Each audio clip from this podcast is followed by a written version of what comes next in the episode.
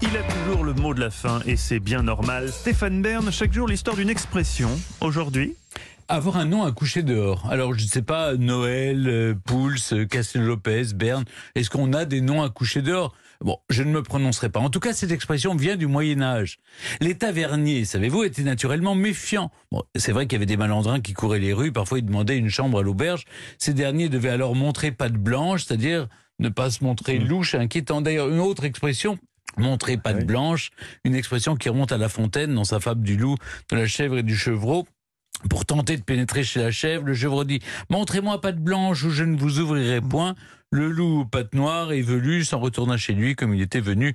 Mais revenons vous auriez pu la garder pour une autre fois. Là. Oui, vous êtes généreux. Deux expressions. C'est étonnant. C'est étonnant ce qui se passe. Revenons à nos noms à coucher dehors. Quand on voulait louer une chambre, ceux qui avaient un nom de bon chrétien était favorisé. Ah. Si vous veniez avec une particule, oh là là. on vous choyait davantage. là. Les autres passaient leur chemin ou dormaient à l'écurie entre deux canassons.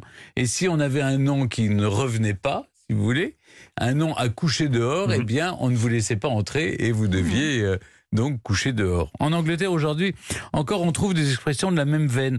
Joe Breaking Words, un nom à casser la mâchoire.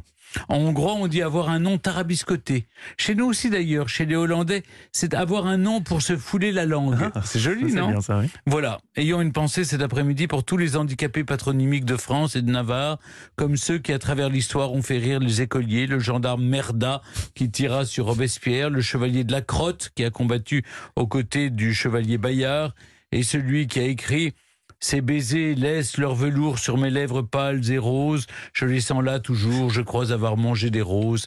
C'est signé du poète Jules Trocon.